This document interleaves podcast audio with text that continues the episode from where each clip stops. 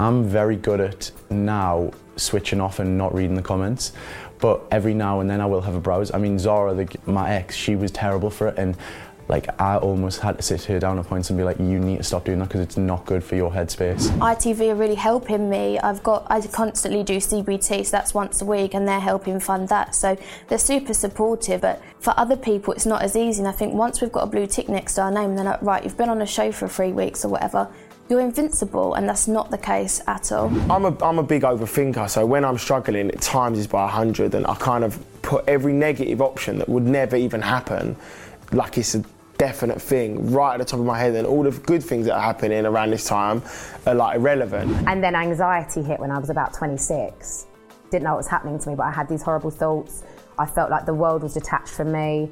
I felt like my family didn't understand me and I couldn't I couldn't say how I felt. I was just all trapped inside. When you post a picture on Instagram, people may think, "Oh my god, she looks so happy, she looks so excited. Oh, she's really confident. Oh, she's doing really well." But underneath it does really you do have all them things going on in your brain like that you're not good enough you know you can't do it. Where's your head at? A podcast turning mental health into a conversation. Brought to you by the bauer media group